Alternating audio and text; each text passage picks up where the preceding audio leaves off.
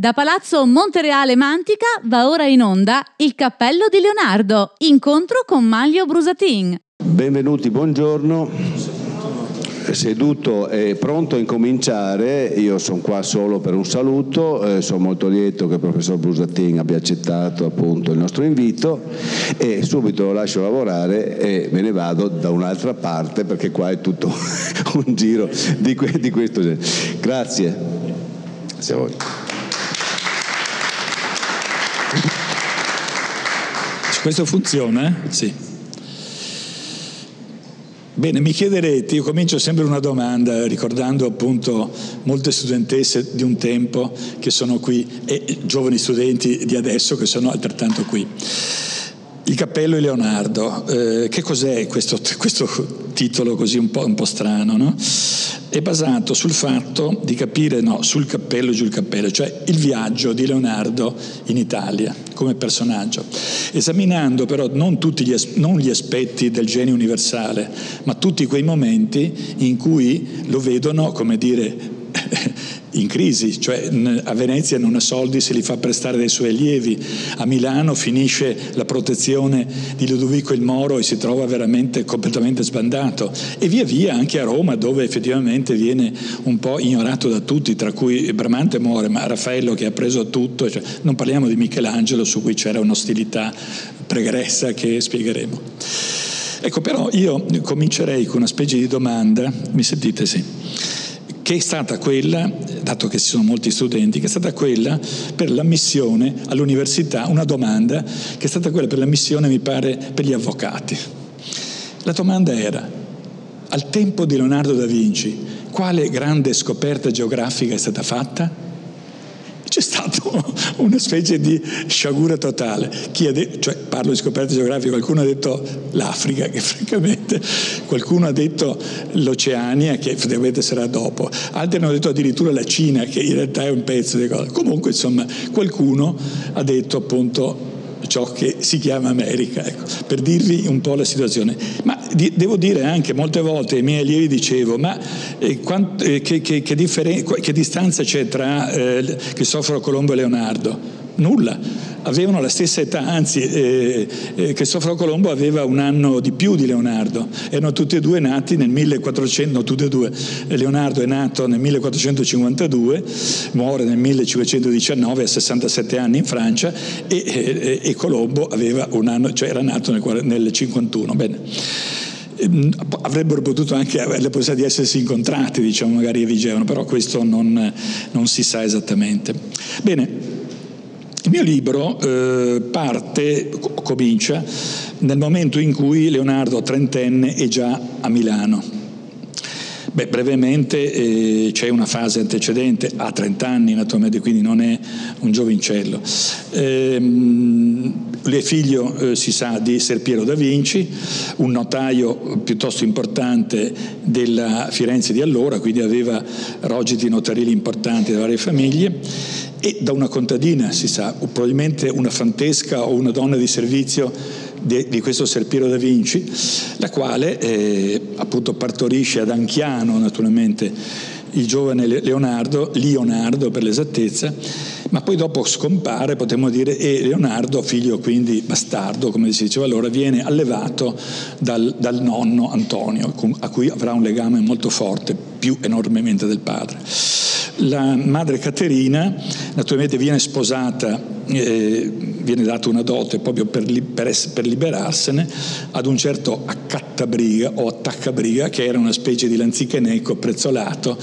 che, che insomma eh, no, mm, ne conviene un po' di tutti i colori. Comunque Caterina avrà dal secondo, ma non mi dilungo, avrà dal secondo matrimonio quattro eh, femmine quindi, eh, quindi, Leonardo avrà dei vari matrimoni e, e, e dalle, eh, del, del, padre avrà eh, 12 fratelli, 10 maschi e 2 femmine, e poi ne avrà altre 4, quindi insomma una specie di... Diciamo che i fratelli gli creano sempre dei problemi, insomma, pensando che si tratti del prediletto, poi in realtà non lo è. In questa situazione naturalmente Leonardo comincia potremmo dire, a, uh, no, a, a, a, disegnare i rogiti notarili, cioè a cominciare con la gra- grafia, la calligrafia, si dice la bella grafia dei rogiti notarili che erano come dire delle testimonianze oggettive di proprietà, quindi erano dei, degli strumenti assoluti prima del catasto. E poi eh, la, sua, la, sua, um, la, sua, scuola, la sua bottega è quella di Verrocchio dove ha personaggi importanti, per esempio il Perugino, per esempio il Botticelli, ecco il Botticelli, il Ghirlandaio, sono tutti artisti e pittori che sono proprio a gomito, si dice, del nostro Leonardo. Leonardo in quel momento come dire, fa un po' di tutto, insomma, potremmo dire, fa dei pezzi di scultura, fa degli angeli e via dicendo, comincia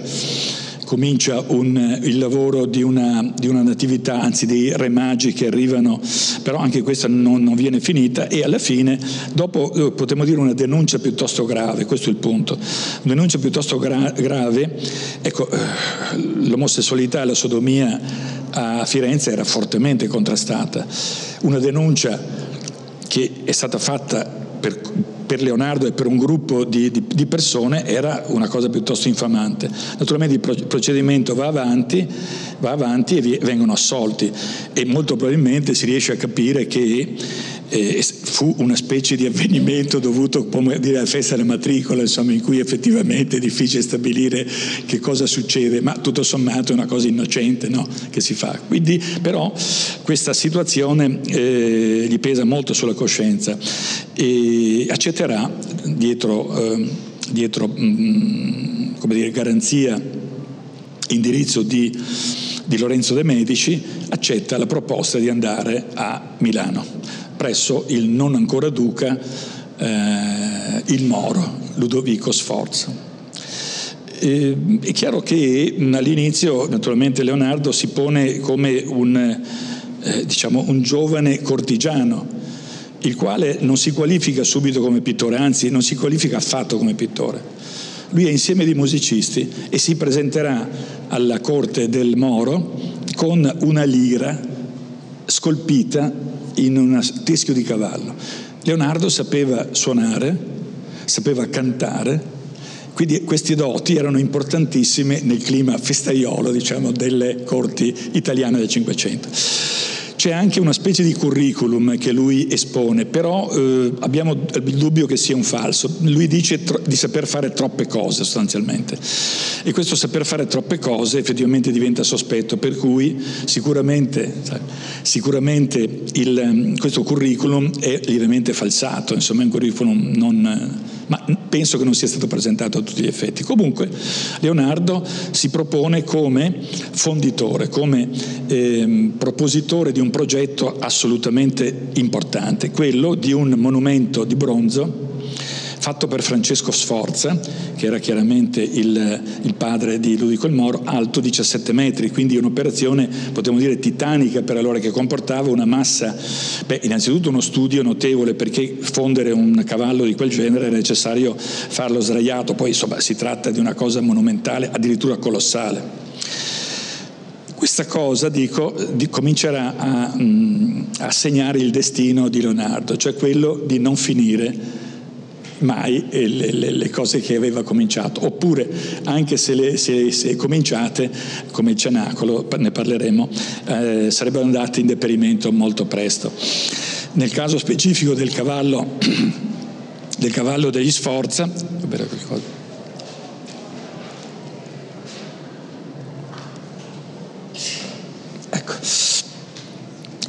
la situazione è stata quella in cui Ludovico il Moro si trova nell'imminente arrivo di Carlo VIII a dire che le eh, centinaia di tonnellate di bronzo che servivano per il cavallo servivano per fare cannoni, per cui a questo punto Leonardo si trova in grave difficoltà. È un momento un po' difficile e in quel momento, tra l'altro, arriva a Milano una donna che si chiama Caterina, e questa è la madre lo sappiamo perché arriva malata, arriva da questo figlio lontano e il nostro eh, Leonardo le pagherà alla fine, un anno dopo, morirà, forse già malata, le pagherà un, un, un funerale molto anche mh, dispendioso da un certo punto di vista. Ecco, questa è una ragione per cui pensiamo che Caterina, la madre rifiutata dal padre legittimo e alla fine allontanata dal figlio, si, lo raggiunga nella Milano del, del Ludovico il Moro. In un momento, devo dire, abbastanza critico, eh, Leonardo ha, mh, ha degli incarichi molto banali in quel momento. Non ha ancora il prestigio diciamo, del, di questa committenza del cenacolo, quindi si trova in una situazione in cui reclama addirittura dei pagamenti da parte del Moro, in cui dice ho sei bocche da sfamare, non ce la faccio, insomma, ecco questo è il punto. Però, eh, come dire, da cosa nasce cosa, eh, grazie alla, all'amico Donato Bramante, Donnino Bramante, che è un architetto importantissimo, riceve un incarico diretto e indiretto di fare appunto questo affresco dentro a Santa Maria delle Grazie, a Milano. L'architetto del, di Santa Maria delle Grazie è eh, Donato Bramante, chiamato Donnino Bramante. I due sono molto, molto in accordo, pur di caratteri diversi, però sono molto complementari. Eh, l'uno molto, come dire, Leonardo aveva un aspetto, se volete, mh, abbastanza non austero, un po' serio, sorrideva forse con il sorriso della Gioconda ogni tanto, mentre invece Bramante era un ridacciano assoluto, faceva un po' di tutti i colori, aveva un momento in cui la sua presenza a Milano era anche qui, eh, potremmo dire, di, di fe- molto festaiola. Ad ogni modo, eh, Bramante costruiva delle cose importanti e Santa Maria delle Grazie diventava quindi la chiesa fondante di Ludovico il Moro e quindi eh, dire, poteva essere la testimonianza oggettiva del, del fatto anche che la chiesa diventava la sepoltura del duca. Il duca, in quel momento non ancora duca, perché l'operazione di lui col Moro è piuttosto complessa, ma non entriamo nei dettagli, in quel momento sposa Beatrice d'Este, che è la sorella di, di, di, mm, della duchessa di Mantova di allora, no? Isabella d'Este che aveva sposato Francesco I. Muore poco dopo Beatrice e quindi già in quel momento questo, eh, questa chiesa diventa, potremmo dire, la tomba probabile o possibile di Ludovico il Moro. E la committenza avviene proprio in quel momento. Eh, c'è un, un cenotafio, si dice c'è una tomba in cui i due, Beatrice e il Moro, non ancora vivente, si fanno distesi, questa tomba verrà poi dopo spostata e via dicendo, adesso non la miriamo più al, al, alla Chiesa delle Grazie, ma è alla, a Pavia, una situazione interessante che vedremo anche. Ma in questa realtà la cosa più importante era la sepoltura di quel Moro, per cui a Leonardo gli dicono guarda lì c'è un muro, eh, era del refettorio, cioè fare un affresco in un refettorio non era così diciamo eh, stimolante. Però insomma, eh, Don, Donino Bramante dice guarda qui c'è una disponibilità di soldi, c'è questa parete eh, di 4 metri per 8, eh, fai tu qualcosa che possa essere compatibile con il refettorio, però insomma fare un cenacolo, attenzione, il cenacolo, l'ultima cena non è una cena effettivamente, è una messa ed è il momento in cui il Cristo rivela, si, eh, si rivela come dire salvatore del mondo, insomma un, la Santa Messa è il caposaldo del rito eh, cristiano da un certo punto di vista, quindi questo è il punto. Leonardo però imposta la situazione in un, in un, modo diverso, cioè nel momento in cui si dice uno di voi mi tradirà è il momento critico in cui tutti si guardano un po' intorno e, e dicono ma sono io, no? È lui. Cioè, si determina questa specie di eh, situazione sospesa in cui tutti possono essere colpevoli e nessuno può essere colpevole da un certo punto di vista. Beh, la ricerca del, del eh, cenacolo di Leonardo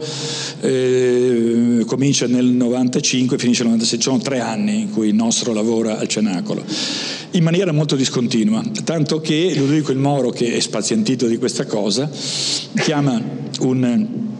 un personaggio abbastanza noto, il, il Bandello, che è tra l'altro una figura della letteratura italiana, dice vai a vedere cosa fa e naturalmente il Bandello dà una descrizione curiosa in cui dice il maestro certe volte va eh, eh al cenacolo, va dentro al, al refettorio, punta il pennello in un punto e poi va via. Altre volte guarda intensamente qua e là. Cioè, a questo punto Ludovico il Moro si dice qui non sarà più finita. E c'è una lettera curiosa per cui gli si dice guarda o finisci questa cosa o non ti paghiamo, questa è un po' la situazione. E Leonardo che, è, che ha cominciato questo affresco, attenzione si tratta di un affresco, si tratta di una pittura a tempera su, su un muro fradicio,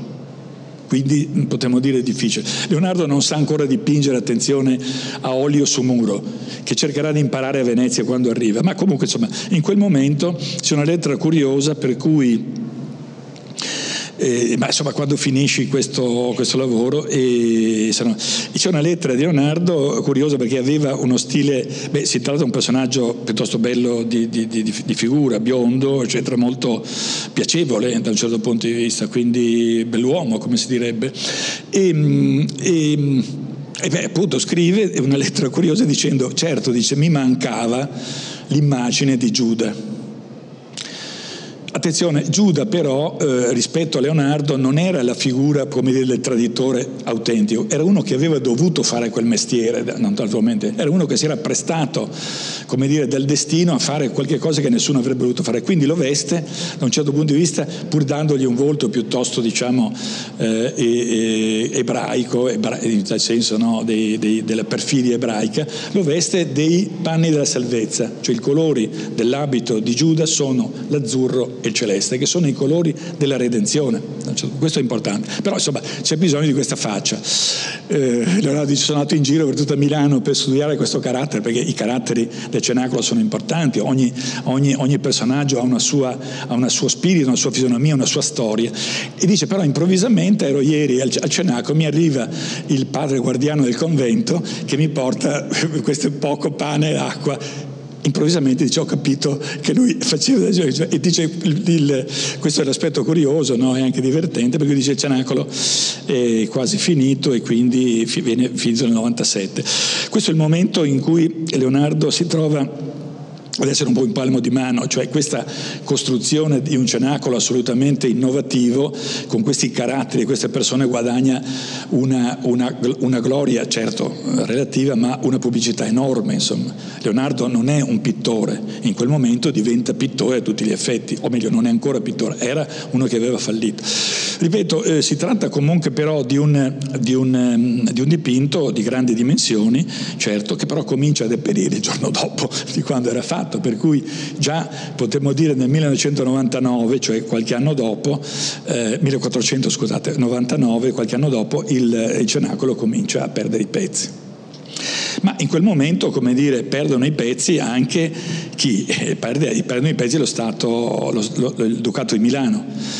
Cioè eh, i, i francesi con, eh, con eh, il Trivulzio, ma soprattutto con Luigi XII, arrivano a Milano. In quel momento certamente eh, i francesi non sono molto amici di Leonardo, Leonardo capisce che bisogna togliere le tende, altrimenti eh, ci rimetterebbe la vita e forse qualche altro. L'amico Bramante dice qui dobbiamo andarcene perché sennò ci fanno fuori. Addirittura un amico di Leonardo, un certo Andrea di Ferrara, che si occupa di, di, di architettura, viene appunto preso, eh, torturato e immolato nella pubblica piazza. Attenzione, qui non, non si scherzava.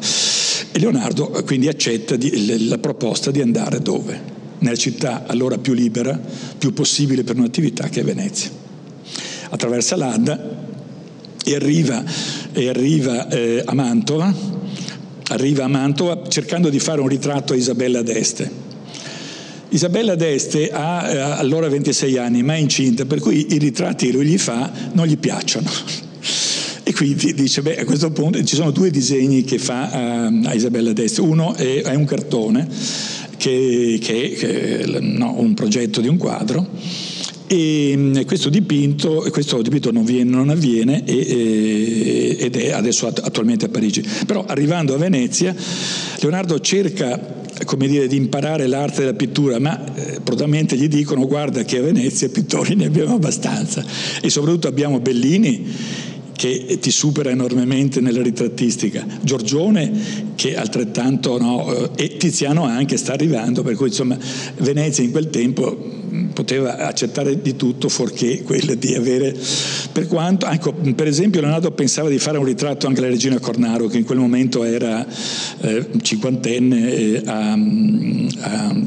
a, Venezia. Ma in quel momento c'è già un ritratto di Bellini fratello di, di Gian Bellino e c'è anche un altro ritratto che non conosciamo magari potessimo averlo di Giorgione che fa un ritratto a Isabella d'Este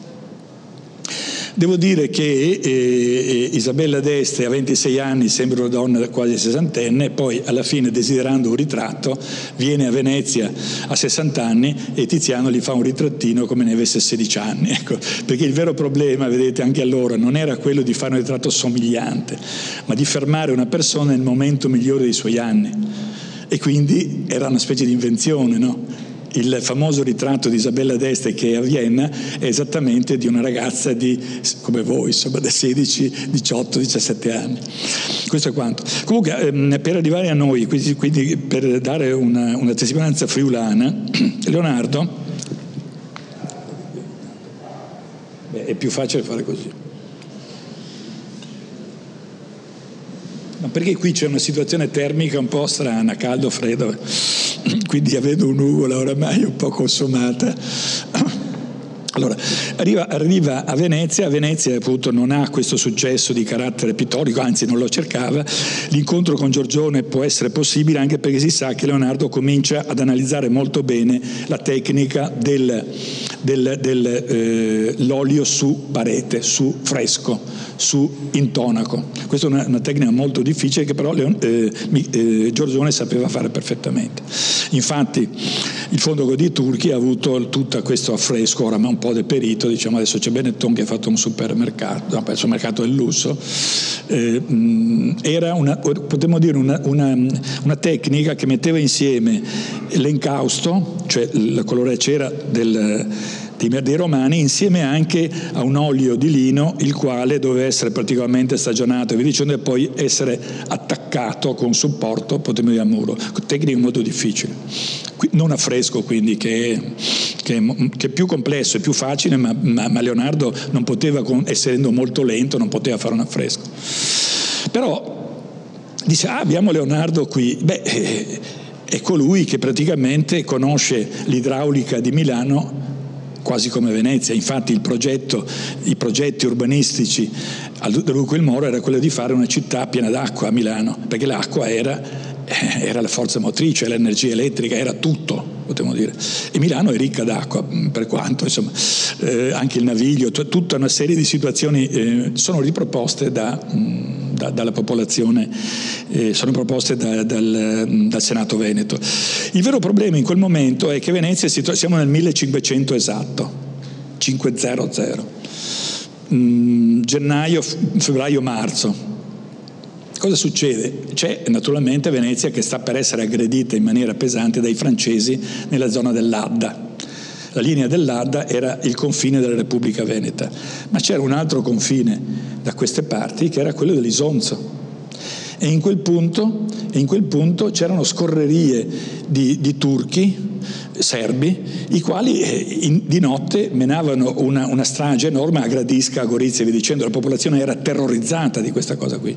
E a questo punto cosa c'entra Leonardo? Certo, a Leonardo chiedono, dice, proponici una situazione di difesa per queste, eh, per queste incursioni che per noi sono drammatiche catastrofiche. Gli danno una, e questo è stato scoperto anche abbastanza recentemente, gli danno un incarico segreto, per cui i piccoli disegni che abbiamo sono sostanzialmente dei, dei foglietti che servivano anche per essere mangiati nel caso di una scoperta, cioè c'era una delazione, un traditore che dice beh eh, chi è questo qui? Ecco. Il nostro Leonardo va a, a incontrare i paesani, Dov'è questa zona? Questa zona è alle, alle, ai piedi del Monte San Michele, dove c'è l'Isonzo che si congiunge con il Vipacco, che è un fiume abbastanza, possiamo quasi ai confini con la Slovenia attuale, ma solamente è un punto dove c'è anche un aeroporto, tra l'altro, in quel punto. Guardo l'architetto che, eh, che, che è un aeroporto, quindi in quel momento, in quel luogo, Leonardo propone degli sbarramenti del fiume per cui riusciamo a inondare un territorio di circa, eh, chilom- di circa qualche chilometro per cui per cui la cavalleria un po' no, disordinata ma famelica dei turchi facevano razzie non passa. Lui dà, lui dà questa, questa, questa, consulenza, si pensa che sia stata realizzata effettivamente perché da quel, da quel punto no, i turchi non passano più per un po' di tempo e lui dice una cosa molto importante dal punto di vista territoriale. Lui considera il territorio una costruzione importantissima ai fini della civiltà, diciamo, del, del Rinascimento. Dice, beh, c'è un piccolo disegno che identifica questa zona che poi vedremo anche. Dice un esercito anche inferiore di forze che si fa il fiume come amico diventa invincibile, dice questo ed effettivamente riuscire a, ad operare in maniera strategica con l'acqua, l'acqua era utile per tutto, ma per esempio anche a Treviso un suo coetaneo eh, Fra Giocondo aveva strutturato un meccanismo per cui le mura erano talmente come dire, protette, che però eh, tali da poter esondare, si, si direbbe adesso, una una, un, circa un chilometro, due chilometri di distanza, per cui le truppe eh, dire, di Lanzichenecchi potevano essere pure di svizzeri perché erano soldati, attenzione, eh, il Rinascimento, sì, eh, guerre continue, attenzione, eh. eh incursioni di eh, Lanzi o Lanzichenecchi a soldati da, da, mm, da, mm, da appunto, allora l'imperatore d'Austria Massimiliano, oppure svizzeri, guardie svizzere, mh, combattenti tremendi assoldati dai francesi. Bene, questa era un po' la situazione scacchiera in quel momento. Leonardo però in quella situazione, ehm, anche perché potremmo dire gli viene pagato questa prestazione, ma in realtà ha accumulato dei debiti notevoli, si fa prestare i soldi dal suo allievo chiamato prediletto che si chiamava Salei. Questo allievo, eh, che è arrivato a, de- dieci anni nel primo periodo milanese,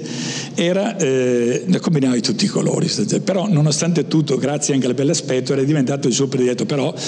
eh, si può dire era un monello accanito e che gli creava, addirittura gli, gli, gli, gli toglieva i soldi alle tasche, faceva dei, dei, dei si impadroniva dei,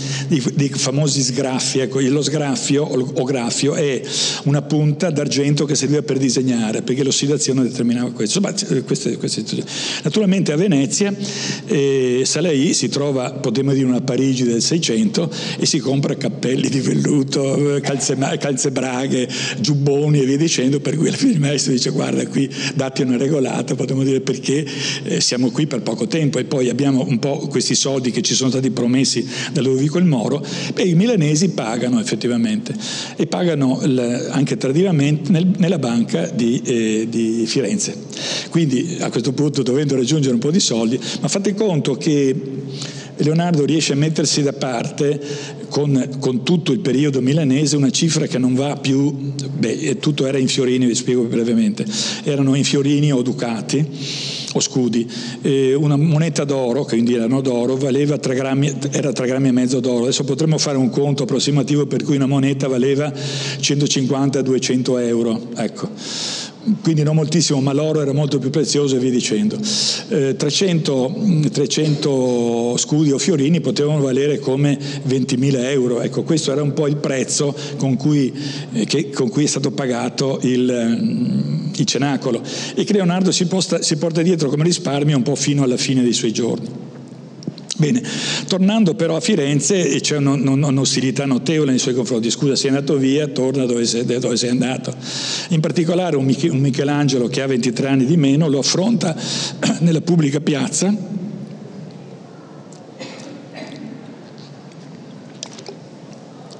e qui nasce la, la, la, la come dire, la, mm, più che concorrenza, poi l'acrimonia dell'uno verso l'altro. Dice, ehm, c'è un episodio curioso in cui Michelangelo eh, assiste indirettamente al fatto che un gruppo di fiorentini chiede a Leonardo eh, come eh, si possa interpretare un verso di Dante. Questa è una domanda critica perché Leonardo, come dire, non sapeva il latino l'italiano sì forse, ma eh, Leonardo ha avuto un complesso per tutta la sua vita in cui non riesce a imparare il latino. Abbiamo testimonianze continue in cui eh, cerca Rosa, però non, eh, non, ce la fa. E questo se lo porta a dire, per quanto non fosse uomo senza lettere, attenzione, lui aveva una biblioteca notevole e poi non, non dice io sono uomo senza lettere, sono gli altri che mi dicono che sono senza lettere. In realtà lui ha un'educazione diciamo, che si è fatto da sé in maniera molto eh, approfondita, molto specialistica e poi naturalmente lui dice è l'esperienza che crea il vero sapere, mentre invece l'autorità dei classici amici non crea un vero sapere. Arrivato però eh, a Firenze, la sollecitazione è quella di questo astro nascente che era Cesare Borgia, il Valentino, che aveva conosciuto a Milano, che era il fratello di Lucrezia Borgia, i due erano figli del Papa. In quel momento, in quella situazione, eh, eh, il Valentino, come viene chiamato, cerca di costruirsi in maniera, potremmo dire, ferocissima, un regno eh, centro-italiano, cioè di cuscinetto tra, tra, appunto, tra il papato e Venezia e il Ducato di Milano e in questo caso se avete occasione di, di, vedere anche in internet Cesare Borgia e Valentino vedete quante ne combina pur di riuscire a ottenere questa cosa. In questa realtà Leonardo si trova un po' eh, tra due fuochi perché da una parte ha questa situazione violentissima in cui la gente viene appena invitata a pranzo e poi strangolata durante il pranzo, questa è la realtà con cui si agiva nel Rinascimento, dall'altra ha un potere enorme perché può andare in giro con cavalcature bellissime assistito da Urbino a Piacenza, a Comacchio eccetera, a Urbino. Cioè, questa è una situazione in cui, in cui lui però serve alla, alla, strategia di quegli eserciti che hanno bisogno probabilmente di una notte di passare un fiume. E Leonardo riesce allora con fascio di, legna, di legname, riesce, riesce a, a costruire dei ponti che poi vengono distrutti alle spalle. Quindi tutto questo movimento di truppe è legato molto alla conoscenza del territorio la conoscenza del territorio è tale per cui una battaglia si vince o si perde allo stesso, allo stesso modo. Ecco. Però dopo un paio d'anni di servizio al Valentino, eh, beh, eh, cosa, cosa succede? Muore il Papa, protettore, padre e Papa, si instaura ehm, il della Rovere Giulio II e quindi il Valentino viene subito eh, fatto fuori, eliminato, addirittura morirà in, in, Spagna. Ma questo è il momento in cui, devo dire, anche Leonardo si trova anche qui, non dico a non avere più padroni, ma avere l'ipoteca di avere avuto un padrone sbagliato, che gli ha dato tutto, ma che in questo momento non sa nemmeno dove sia né dove sia andato a finire. E allora ritorna a Firenze. Ma una Firenze che l'ha sempre un po' non dico detestato, ma eh, come esule, dice, beh, sei andato a Milano, torna a Milano. In quel momento però i medici eh, sono, eh, i, i de medici non sono più alla, alla, al governo e c'è la Repubblica di Pier Soderini. Dopo, dopo il populismo appunto del, della fase precedente, del, de, de, del, tumulto, dei ciombi e via dicendo, si insedia un, una parvenza di repubblica sul modello di quella veneziana, dove c'è un gonfaloniere sul modello del Doge, perché vedete il governo allora, che era quello di Venezia, si, si, si, verifi, si costituiva accanto al governo di uno, c'è un Doge a vita, di pochi, di persone che potevano garantirsi l'accesso alle cariche e di molti i quali lavoravano ma erano solidali, no? ti con noi, noi con ti, cioè questo è il sistema di governo per cui c'è uno, ci sono pochi addetti e sanno come si, fa, eh, come si fanno e poi ci sono molti che lavorano, ma si, ah, si, fidano di tutta questa situazione, vedi Venezia. Addirittura eh, Thomas Jefferson ha, eh, ha, ha, parlato esattamente che il modello americano è quello di Venezia. Firenze però non riesce esattamente a fare questo, perché, perché eh, eh, questi mercanti, medici sono molto forti, per cui eh, perdono, potremmo dire, prima, il primo momento di Savonarola che dice troppa ricchezza, troppo disordine, troppo, eh, troppo lusso e quindi se ne vanno, ma però dopo sicuramente eh, sono in pista. Leonardo però si trova ancora una volta ad essere, come dire, sfidato da Pier Soderini, che gli dice guarda, il Palazzo Vecchio ha bisogno di eh, rappresentarsi nella propria storia, abbiamo bisogno di far vedere una repubblica che si è fondata eh, con le guerre eh, ad Anghiari, appunto, con le guerre a Pisa, ecco. per cui tu raffigura alla destra di Palazzo Vecchio, se avete presente, eh, una battaglia, la battaglia di Anghiari, dice che è una battaglia eh, vinta da da, da Firenze contro milanesi ad altri momenti di lungo, che rappresentava però un punto fermo per la costituzione della, della Repubblica di Firenze. Il cappello di Leonardo, incontro con Maglio Brusatin. Ma cosa succede? E quindi Leonardo grazie a Machiavelli ma Machiavelli per Leonardo è una specie di disastro, un amico come dire da abbandonare. Gli dà però gli dà questo incarico e Leonardo si appresta a fare questo famoso affresco anzi questo famoso dipinto eh, a, incausto che come si sa fallirà miseramente. Leonardo pensa di poter fare un, un, un, dire, un affresco, una, una, pittura di grandi dimensioni e di poter usare dei braccieri per operare questa operazione di, potremmo dire, di ferro da stiro che consentiva la, la, la durata dell'affresco. Ma il vero problema è che Pier Soderini dice, beh, mettiamo a fianco di Leonardo chi? Michelangelo. Nell'altra parete. Naturalmente, voi sapete, mettere, non dico due galli in quella situazione, non, però ehm, Leonardo si sente ferito e quindi vuole condurre l'opera fino in fondo, mentre invece Michelangelo, che era un maledetto, aveva ricevuto un pugno nel naso che l'aveva completamente storto, non mette nemmeno il pennello sulla parete. Questa battaglia di Cascina la conosciamo attraverso dei disegni, ma sicuramente Michelangelo non ha nemmeno messo il, punto. In quel momento aveva altre cose da fare. Era successo anche che il famoso suo David aveva avuto eh, da Leonardo una valutazione molto negativa, perché e sempre il gonfaloniere aveva detto dove mettiamo questo Davide che rappresenta, potremmo dire, la forza e l'energia di aver, eh, di aver mandato a Remengo i tiranni? Lo mettiamo davanti a Piazza Signoria. Mentre invece Leonardo, che lo, che lo considerava una retorica muscolare, dice, beh no, questo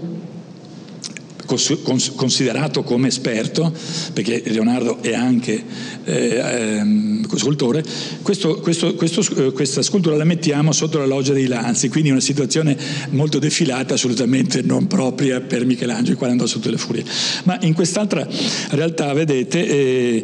eh, questo lavoro di Anghiari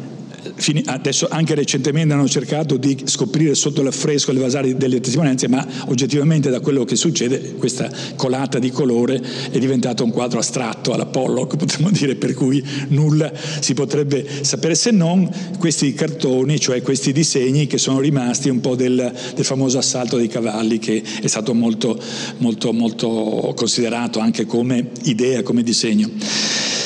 Naturalmente eh, Leonardo è stato pagato in anticipo, per cui, per cui dice no, adesso qui tu non hai finito il lavoro, ci restituisci i soldi. È quel momento in cui veramente Leonardo non ne può più, cioè eh, mette questi ducati dentro a dei cartocci, a, del, a delle potremmo dire a, delle carte, li restituisce al confroniere e dice io non sono uomo di quattrini, andate a Rebego, ma in realtà è lui che a questo punto se ne va. E se ne va dove? Eterno ritorno, se ne va dove i francesi finalmente lo corteggiano e ritorna a Milano. Ritorna a Milano in una situazione sicuramente di grande prestigio perché eh, Charles d'Amboise è il viceré che è un ammiratore di Leonardo spietato, addirittura dico spietato nel senso che, che gli compra il, il quadro della Vergine delle Rocce una versione che è adesso al Louvre e probabilmente anche altri dipinti, ma lo considera sicuramente lo stratega di un sistema di aggressione, io dico, nei confronti di Venezia. Leonardo conosce, attenzione, l'Adda come eh, casa propria, cioè ha una grande conoscenza idraulica, soprattutto strategica, per cui si sa che ad Amboise tutta una serie di pagamenti, devo dire, notevoli, ma è il momento in cui, come dire, la Milano da bere, veramente eh, Leonardo se la beve con gli allievi, il, dipinto in fondo del cenacolo li fa pubblicità, ma continuamente sono allievi che fanno copie delle copie, delle copie grandi, piccole, su, su, tela e via dicendo, per cui c'è questo effetto moltiplicato dell'arte l'arte plurima e in quel momento Leonardo si trova a avere, appunto, essere pagato regolarmente, ma perché? Perché si sta arrivando all'aggressione del, eh, del, re Luigi XII e di Amboise al Trivulzio perché volevano far fuori Venezia praticamente. E nel eh, 1509 con la battaglia di Agnadello Venezia si trova nelle paludi appunto di Marghera. C'è questa operazione militare per cui, per cui l'Adda viene attraversato da circa eh, o con barche o con, eh, o con a guado, ecco, conosci i guadi di un fiume è importante, no? importantissimo, per cui eh, potete pensare che 20-30 mila uomini dovevano in una notte passare un fiume. E anche lì car- una cinquantina di cannoni doveva passare, perché i cannoni venivano trasportati, attenzione, Leonardo è anche lì potremmo dire eh, ama la guerra, no, non ama la guerra, ma gli interessa molto la mobilità e quindi un cannone come una colonna deve essere trasportato non montato sul carro, ma il carro che si inclina verso, verso la, la, la, colonna, questo è abbastanza interessante. Comunque Milano rappresenta questa fase piuttosto, piuttosto importante in cui Leonardo ha un tipo di riconoscimento eh, notevole, però è il momento in cui come dire, i francesi gli danno l'appoggio totale anche potremmo dire pagamenti importanti, ma eh, il suo protettore eh, Charles d'Amboise muore, muore proprio nel periodo della guerra della guerra contro Venezia e si sa che Venezia poi dopo si restituisce, eh, si ricostruisce tutta una serie di elementi, per cui Padova verrà ricostruita, eh, Treviso anche e via dicendo, e, e saranno le città imprendibili. Come dire, Venezia capisce che il territorio è importantissimo gestirlo con la conoscenza del territorio e anche in quel caso eh, costruendo sì delle fortezze, ma soprattutto che cosa? Pagando degli eserciti. Venezia a questo punto si svena pur di pagare degli specialisti. E questi specialisti chi sono? Sono Bartolomeo Dagliano che sono uomini d'arme i quali hanno un loro drappello che viene pagato regolarmente, sul modello potremmo dire dei lanzichenecchi i zigrecchi che avevano questi abiti eh, folgoranti via dicendo, sanno però passare dalla spada al moschetto, come dire, allo schioppo. In questa situazione però diventano le truppe specializzate. Attenzione, eh, nella guerra eh, in, quel, in quel periodo noi abbiamo, ed è importante dirlo, il, la forza d'urto dei cavalli corazzati, quelli di uomini d'arme che erano, potremmo dire, dei panzer, cioè erano um, dire, guarniti di, di corazze eh, costruite fino, potremmo dire, al, al, alla vite, cioè addirittura le mani avevano tutte, cioè, un, le operazioni di, potremmo dire, di sartoria militare notevole. A Milano c'era questa, questa, questa grande design, potremmo dire, della corazza oltre anche alla costruzione di armi. E, ehm, quindi c'era questa forza d'urto la quale andava verso, potremmo dire, la truppa. La truppa poteva anche essere eh, in qualche modo, come dire, raccogliticcia, come erano un po' i soldati di Venezia, cioè la gente difendeva il proprio territorio e quindi diceva eh, prendi due ducati alla settimana, che era una una, una, paga tripla o doppia di un artigiano e cerca di difendere la patria. Naturalmente il, la, la, truppa si armava di forconi, proprio di questi forconi così con la punta, e aveva eh, un buon gioco perché molte volte con la riduzione dei cavalli riusciva ad agganciare l'uomo di ferro che cadeva a terra naturalmente, questa era una strategia importante, però potremmo dire che se eh, la forza d'urto della cavalleria era tale da scompaginare la truppa, questi qui non sapevano cosa fare, scappavano. Tanto c'è il Ruzzante, no, nel, questo personaggio della letteratura italiana, Angelo Beolco detto Ruzzante, che parla in lingua pavana di un soldato che si trova in questa situazione e a questo punto dice scampea, scampea, scampea, cioè non sa altro, altro che fare. Quindi prima c'era l'idea di una vittoria sulla carta, perché Venezia era già ampiamente superiore di forze sulla carta, ma la situazione è tale per cui, e arrivo anche a, spe, a specificare questo aspetto, per cui la cavalleria leggera, per, per, per, per dirvi,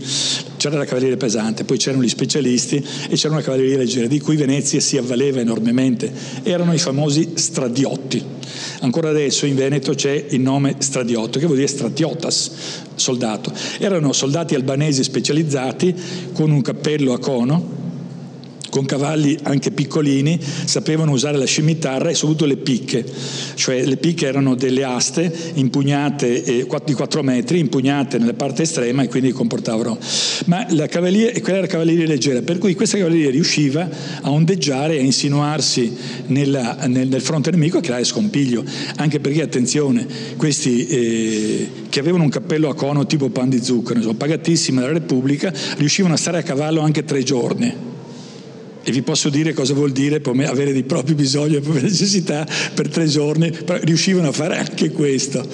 Eh, noi sorridendo, ma questo era qua. Però quando per esempio riuscivano a disarcionare un cavaliere in genere agganciandogli la visiera, lo ferivano gli occhi, gli tagliavano la testa e mettevano nella picca la testa del...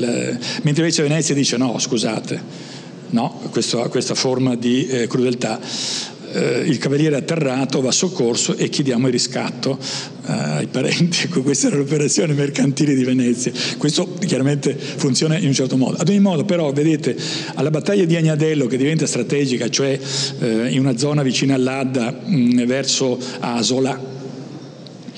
ehm, cosa succede? Succede che la cavalleria leggera si trova in, una, in, un momento in cui c'è una pioggia torrenziale e poi viene spinta in un vigneto dove effettivamente eh, con il, il, terreno fradicio e via dicendo non riesce a operare, per cui la cavalleria leggera viene annullata e quindi via via eh, l'esercito francese arriva, appunto, arriva a Padova, arriva, a Peschiera prima, arriva a Padova, arriva fino alle, a Marghera praticamente, salvo poi via via non riuscendo a mantenere le posizioni a perdere posizione. Questo è anche un aspetto importante perché Leonardo si trova naturalmente a gestire un, eh, una,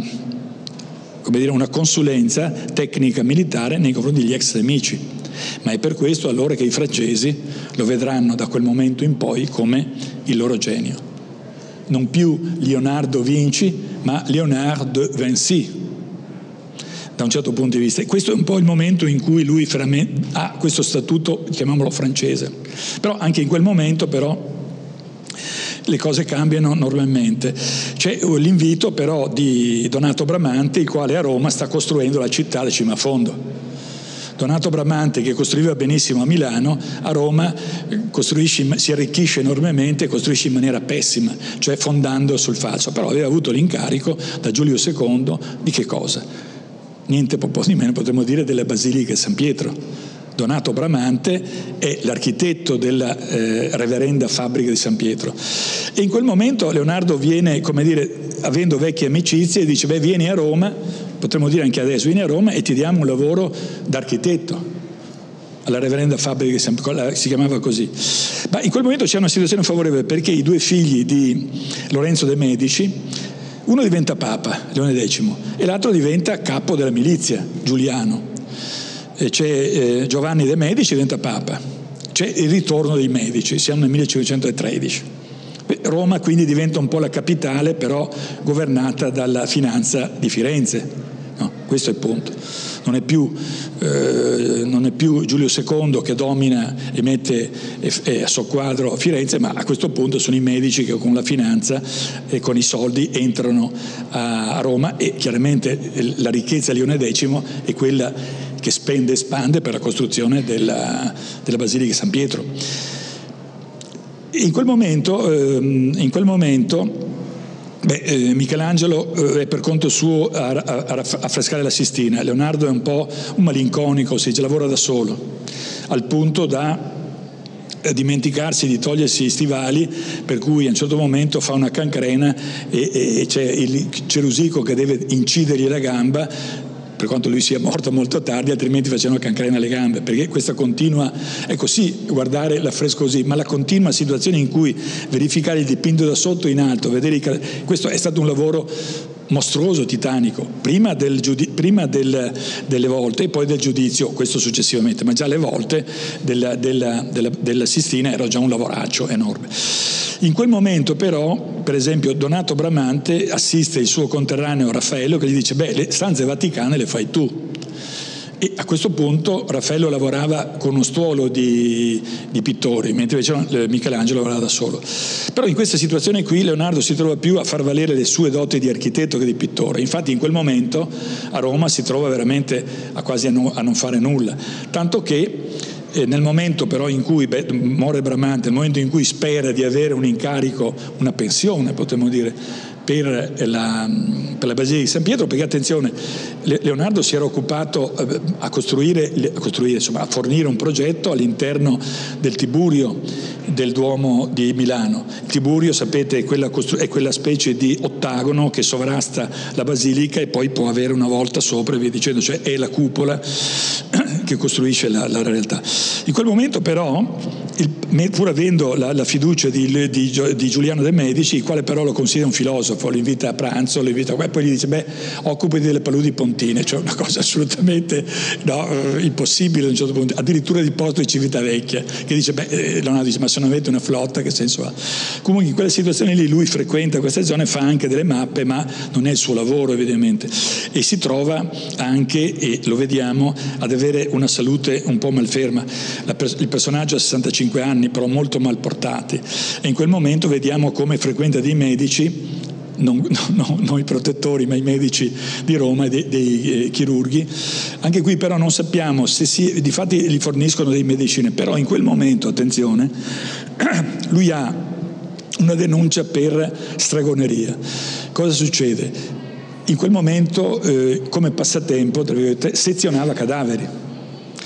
faceva anche scherzi strani, per cui non so, per esempio invitava, degli amici di Giuliano De Medici, venivano riuniti in una stanza, poi dopo lui gonfiava dei palloni che erano delle, dell'interiora di capra e, e costringeva tutti in un angolo, oppure face, cioè, gonfiava questa cosa, faceva questi, questi giochi, poi effettivamente spargendo del, dell'alcol nel, nel, nel, nella stanza succedeva questa specie di incendio, incendio, lui come dire, faceva questa opera che faceva fatto a Milano di stupore, non più, ancora una volta prendeva dei ramari, ecco no, Leonardo amava molto gli animali, quando andava al mercato pagava con i pochi soldi che aveva i venditori di, di, di uccelli, li apriva e poi li faceva andare, questo gli piaceva enormemente. E sempre in quella situazione però sappiamo che si iscrive a una compagnia della buona morte, però si vede oramai fi- uomo finito. Ma anche in quel caso, e questo forse li porta bene, paga le prime quote dell'assistenza eh, alla, ai funerali e poi dopo non paga più, per cui alla fine viene estromesso. Eh, dicevo che mh, poi si divertiva anche per esempio a mettere a dei ramarri delle, degli abiti particolari di carta e li faceva andare in giro per le rovine romane creando meraviglie, stupore eccetera, eccetera. per cui ricord- viene ricordato Leonardo per queste, eh, questi giochi, per questi divertimenti non certo per le... Ecco, dobbiamo dire che in quel momento Leonardo si porta appresso la Gioconda Molti dicono che l'ha fatta in quel momento, ma è, è, poco, è poco, credibile che l'abbia fatto perché eh, che fosse un amante di Giuliano de Medici. In realtà, quasi certamente, la Gioconda è eh, la moglie di Francesco del Giocondo, che eh, è un regalo del marito eh, alla, moglie di, alla moglie propria, che però alla fine è un ritratto che non si piace, perché il vero problema anche per gli scultori è quello che alla fine un autoritratto che non piace al ritrattato viene fatto a pezzi. Quindi è molto meglio che questo ritratto sia fatto dai parenti mettendo a disposizione i soldi e il ritrattato così sia morto. Beh, non era, non era il caso, per cui lui si porta appresso questa tavoletta la Gioconda è una tavoletta di pioppo, 50 cm per 70, eh, inserita in una struttura che la irrigidisce, per cui il dipinto è ancora intatto, potremmo dire ma è qualcosa che eh, ha bisogno di, tra- di, essere trasportato. Per cui nei vari viaggi Leonardo deve eh, eh pro- progettare, un, sapere un mulo, mettere eh, molte volte un, a cavallo di questo mulo, mettere la Gioconda dipinto dentro una cassetta, dentro una scatola e bilanciare l'altra parte con un'altra scatola. E probabilmente anche l'ultimo viaggio che farà, dal, al quale arriveremo molto presto, eh, dovrà trasportare Giovanni Battista e la, e la, Gioconda, che erano tutti quadri, probabilmente che con l'involucro e tutto non arrivavano, arrivavano potremmo dire a 60-70, ecco, quindi erano operazioni importanti. Ecco, Leonardo si occupa molto del problema del trasporto e la Gioconda oggettivamente è una pittura che può essere trasportata, ecco questo non è, non è, una cosa da poco, soprattutto per un personaggio il quale non finiva, continuava eh, nell'opera della Gioconda che poi vedremo come è anche stata confezionata. Comunque insomma a Roma la situazione peggiora enormemente, Raffaello, ah beh il Papa lo riceve, eh, lo riceve dicendo ma ah, lei è Leonardo da Vinci, ah ma costui è l'uomo che comincia una cosa e non la finisce, costui non è per far nulla, cioè comincia la maledizione costruzione del personaggio, il quale, anche arrivato a un'età notevole in cui poteva avere un incarico alla, alla, alla, all'architettura, al Basilica di San Pietro, si trova a essere completamente svalutato. Non solo, ma in quel momento l'incarico principale della, della Basilica di San Pietro, morto Bramanto, viene dato chi? A un pittore come Raffaello il quale anche lui non sapendo il latino però si trovava un po' nelle situazioni, ma si guarda bene di chiamare la figura di Leonardo, devo dire, al, dal quale aveva preso tutto a Firenze. Raffaello andava continuamente a vedere la battaglia degli Anghiari, faceva gli appunti e poi si riportava con sé. In quel momento, beh, Raffaello è chiaramente la figura emergente da tutti i punti di vista, il Papa dice diamo a questo giovane, eh, che beh, eh, Raffaello muore a 37 anni, giovane trentenni, diamo anche l'incarico della Basilica di San Pietro, la quale in quel momento aveva un problema gravissimo, cioè le fondazioni stavano cedendo, per cui già gli arconi che erano messi per la, per la cupola si stavano assestando. E a questo punto però Raffaello, eh, molto, molto abile da questo punto di vista, si avvale della consulenza di Fra Giovanni Giocondo il quale era un veneziano molto esperto in fondare, si dice in falso, cioè perché la Basilica di San Pietro era in una zona del Tevere molto, molto frastagliata e allora le fondazioni del, e soprattutto anche i piloni di San Pietro vengono praticamente, ehm, vengono praticamente occupati da un, un pian terreno, cioè un piano di 3-4 metri dove si costruiscono delle situazioni con le volte a, a carattere romano, insomma, cioè fondazioni molto, molto, molto, molto, mm, molto, che sostengono molto la situazione. Poco dopo però questo Giovanni Giocondo veneziano, eh, che era eh, conosciuto da Leonardo, Giocondo che era um, un frate francescano, devo dire viveva in maniera magnifica perché era stato ospitato, pur francescano ospitato nei palazzi vaticani e aveva praticamente ogni giorno dal Papa pagamenti in anticipo, cavalli eh, e carrozze a piacimento e soprattutto due botti, una di vino bianco e sappiamo è una di vino rosso. Mentre invece il nostro Leonardo ah, era stato alloggiato al, al Palazzo Belvedere che era un cantiere a cielo aperto, per cui in, cioè, gli dicono guarda questo è il posto dove devi metterti tu e si sa che Leonardo deve andare a prendersi le sedie, deve mettersi i serramenti, deve fare tutto un lavoro di predisposizione di questa bottega che in realtà li porta molto male perché gli danno li metto a servizio due, eh, due tedeschi, lui dice, due, eh, due maestri di vetro, perché in quel momento lui si occupa di argentatura di specchi. Per, non per fare specchi o stori, ma per scaldare dell'acqua, vi dicendo. Comunque, insomma, questi due aiutanti di questi due aiutanti non ne può più, scrive una lettera veramente, dice di questi qui non, non li posso più, vanno, innanzitutto mi portano via, oltre che i disegni anche i modelli. Il problema vero, vedete, era quello della curvatura degli specchi, che riuscivano quindi a avere un fuoco che produceva fuoco, insomma, ecco questo è il quanto. Quindi uno specchio anche eh, abbastanza piccolo riusciva eh, meglio di una lente che non erano ancora riusciti a produrre a fare del fuoco in un punto, quindi questo è il punto. I nostri due maestri di Norimberga, di cui uno in particolare, eh, cosa succede? In tutto il giorno, pur essendo maestro, gli ruba naturalmente i modelli e dopo va a giocare, a sgavazzare con le sguardie svizzere, quindi tutto il giorno dice mi trovo lì e che questo qui va. Cioè, nella lettera è molto interessante perché Leonardo cerca di spiegare al suo protettore che gli ha dato due, due, due Leonardo ha anche i suoi allievi evidentemente, no, Salai, eh, il Melzi e, e anche eh, il Fanfoia, eccetera. Ma comunque insomma in quel momento coloro che devono dargli dei, un apporto specialistico se ne fregano. Non solo, non solo, eh, ecco anche qui, eh, non solo eh, gli rubano dire, il, gli oggetti, ma eh, questo personaggio va con lo schioppo tutto il giorno a sparare agli uccelli nelle rovine romane e questo gli dava un enorme fastidio. In più dice non vogliono imparare l'italiano.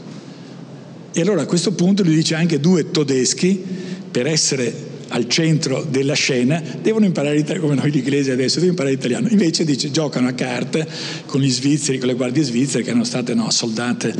dai papi e via dicendo. A questo punto no, eh, potremmo dire nella situazione romana eh, eh, Leonardo non ne può più.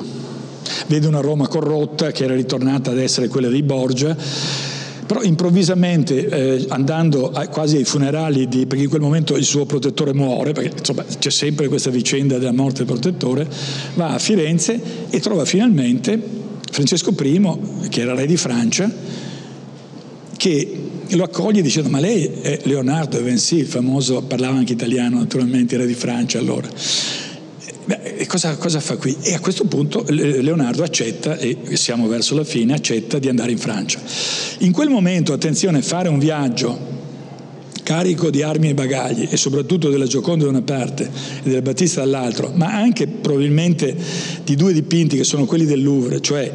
eh, la, la, la, Vergine delle Rocce e, e, il, um, e, e la, e Sant'Anna col bambino, col Giovannino, ecco questa cosa qui diventava complicato, però pensiamo che questi dipinti li avesse già portati in Francia Luigi XII e Francesco I, per cui lui però deve portarsi vari disegni, ma soprattutto la Gioconda da una parte e Giovanni Battista dall'altra. Fare un viaggio da, e questo è il punto, fare un viaggio da Roma ad Amboise, bisogna attraversare le Alpi, Siamo già alla fine di agosto, il settembre inizia, questi, il passo del Monginevro era già eh, innevato quasi totalmente alla fine di settembre e Leonardo a questo punto anche qui non si sa esattamente dove passi, perché il viaggio di Leonardo è commentato da due, da, da due frasi, una in cui dice sto facendo i disegni di rilievo, cioè il lavoro di uno studente alla Basilica di San Paolo e siamo alla fine di agosto del 1516 e l'altra in cui dice sono finalmente collocato nel castello di Clou ad Amboise, già diciamo ad aprile dell'anno successivo. Per cui probabilmente e quasi certamente il nostro Leonardo ha dovuto farsi tra settembre e ottobre, abbiamo ricostruito questa realtà, questo viaggio per l'Italia, attraversando anche qui, attraversando il Ginevro no, sicuramente ha attraversato la zona del colle eh, de, di Argentera. Perché? Perché in quel punto Francesco I era il suo protettore, era passato l'anno prima con 50.000 uomini, 50 canoni, quindi aveva fatto un'autostrada, dove esattamente passa la TAV attuale. Tanto che Leonardo, eh, o meglio il pezzo di TAV di, che hanno fatto adesso, per rimanere in tema, è il pezzo che Leonardo ha fatto ed è una specie di bretelle di collegamento alla grande linea che verrà fatta, sono insomma argomento devo dire molto attuale, ma certamente Leonardo affronta eh, eh questo itinerario con la protezione eh, di, di, mh, mm, di, Francesco I e soprattutto dei suoi, dei suoi eh, ministri e arriva finalmente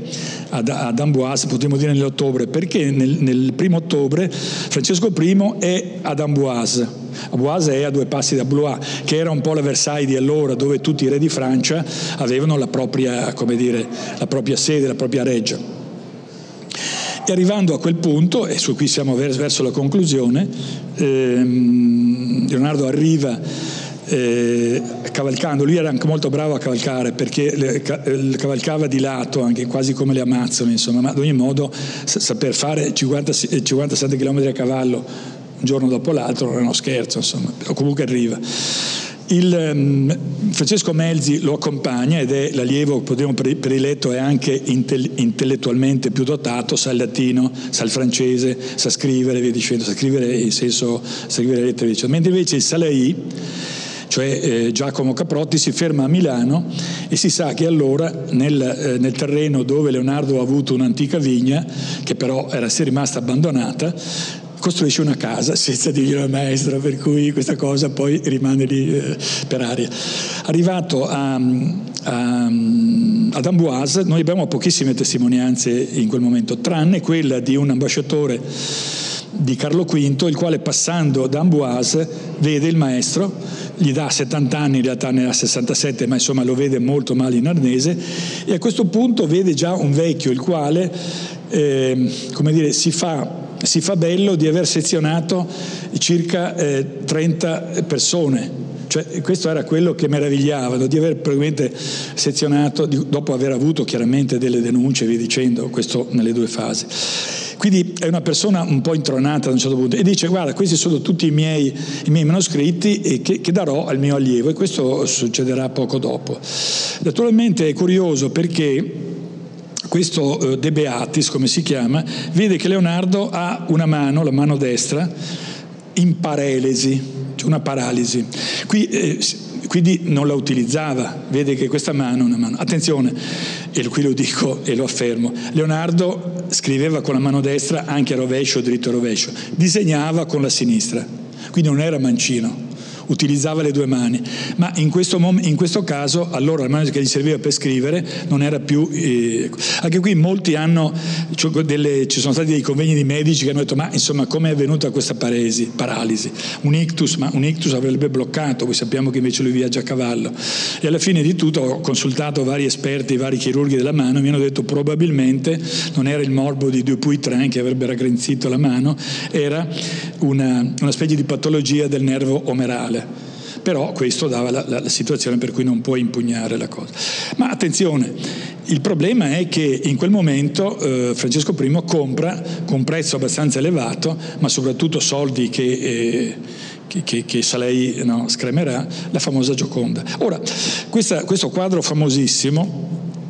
che rappresenta anche qui una persona del sorriso, di cui ne abbiamo dette di tutti, di tutti i colori, mai è stato, è stato detto come è stata fatta. Ora, gli esami recenti, e siamo nella fase di conclusione, gli esami recenti portano eh, al fatto che eh, sulla Gioconda, cioè questa tavola, chiamiamola tavoletta, non c'è traccia di pennello, cioè ci sono soltanto, quindi non è stato dipinto con il pennello, anche una cosa. Gli esami approfonditi attraverso il lascito di Dan Brown e via dicendo, e cose hanno esaminato un piccolo frammento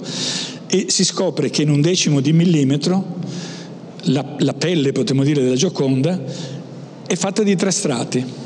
di piccoli punti. Quindi abbiamo una situazione quasi di pixel, no? tre strati di micropuntini che sono uno sovrapposto all'altro, probabilmente con degli strati quasi certamente di aloe, cioè strato di punti aloe, stato di altri punti, aloe,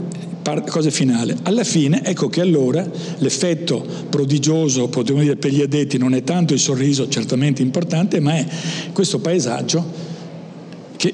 si vede da lontano e dà un'impressione più che realistica. Tutti hanno cercato di dire ma è il, so, è il paesaggio vicino a Firenze, sono le Alpi, dicendo, ma soprattutto se avete occasione di passare, cosa difficilissima quest'anno, a vedere la Gioconda attraverso un vetrone così, ma adesso mi pare che l'abbiano spostata, sostanzialmente avete l'impressione che questo paesaggio sia da toccare, cioè è tridimensionale. Questo è fatto attraverso un sistema che è quello della, della, no, eh, tridimensionale, del 3D come si dice. Ecco. Questo mi pare eh, da poterlo dire.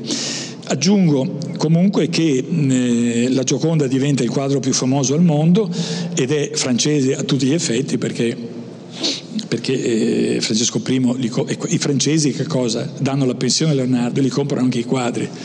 per cui adesso giustamente fanno una mostra importantissima, l'Italia nega, nega i dipinti dell'Ambrosiana per sciovinismo, perché Macron, eccetera, eccetera. A questo punto però, vedete, anche i francesi faranno questa mostra al Louvre di grandissima importanza. Per fortuna Venezia presta il famoso disegno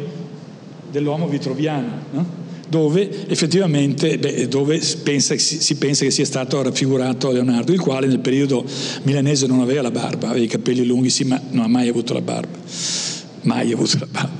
Questo, questo, per dirvi come eh, le raffigurazioni di Leonardo siano fatte nell'Ottocento e siano come si pensava che. Allora, Leonardo con la barba è, è, il genio universale, che è il famoso disegno che è suo ma non è un autoritratto. E l'altro invece con un cappello, ecco perché è invece l'artista pittore, no? come si voleva avere.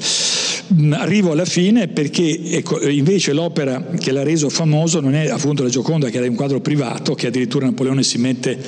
nella propria camera da letto e poi adesso è al Louvre, ma sarà il cenacolo e il Cenacolo eh, ha una situazione molto, eh, molto, molto, critica. Nel Novecento, quando nell'estate del 1943 viene bombardato da, una, ehm, da, una, da una, sì, uno stormo di una, flottiglia di, eh, di, aerei americani e inglesi di circa 500 che bombarda Milano in maniera sistematica la notte del, ehm, del, dell'agosto e ferragosto del 1943,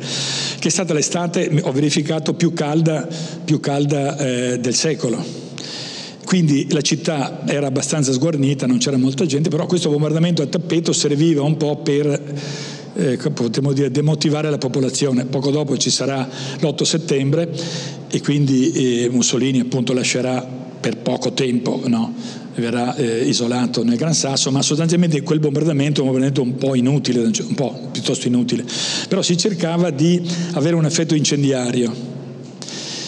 Ma fortunatamente l'effetto incendiario non avviene perché? Perché la, la, la città ha una temperatura notevole, cioè di, di, 40 gradi e più, c'è un'umidità al 90%, per cui le bombe incendiarie non, hanno, eh, non, hanno, non, non, agiscono dal punto di vista dell'incendio, però, però eh, la scala viene centrata, la, la, la, Galleria di Milano viene centrata, quindi demolita totalmente, e che cosa? Il chiostro della, della, Madonna delle Grazie viene centrato da una bomba di tre tonnellate, quindi lo, il chiostro viene completamente spazzato via. Attenzione, il refettorio non c'è più nelle foto che vedremo e alla fine riemerge che cosa? Rimane in piedi, fortunatamente con quattro pezzi di, di, di tubi innocenti, che cosa? Il cenacolo il quale in questo bombardamento a tappeto certamente rimane lì per due mesi. Fortunatamente se fosse piovuto in quei due mesi avremmo, avremmo perso il cenacolo perché la pelle si sarebbe staccata naturalmente, mentre invece, miracolo a Milano, il cenacolo è ancora, è ancora lì. Questo mi serviva per dire come delle opere terribilmente, potremmo dire, precarie, manifestino invece una vitalità enorme. L'arte, l'opera d'arte non vale nulla all'inizio e poi dopo vale per sempre. Grazie dell'ascolto.